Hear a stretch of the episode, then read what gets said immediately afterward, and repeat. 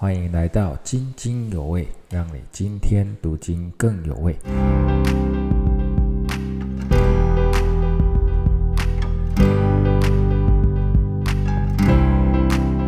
各位家人们平安。今天的经节是约翰一书二章十八节到二十节。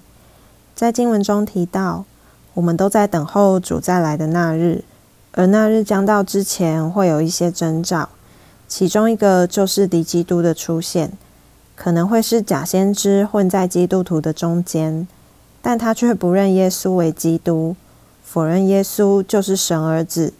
用这样的谎言去动摇基督徒对神的认知，而我们是属神的，并从主耶稣那里领受他的恩高高抹，从此有圣灵住在我们里面，使我们能够认识这位三一真神和他的真理。求主大大的用他的恩高高抹我们，使我们有一颗清洁的心、敏锐的灵，在你里面时刻警醒。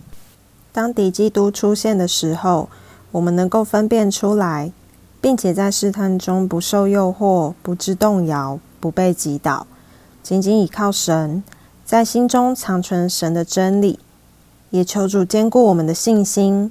无论世界的环境如何变迁，属神的我们会遭遇什么样的挑战，我们都能够明白，唯有神是一切问题的解答，唯有神的真理是不会改变的。谢谢你的收听。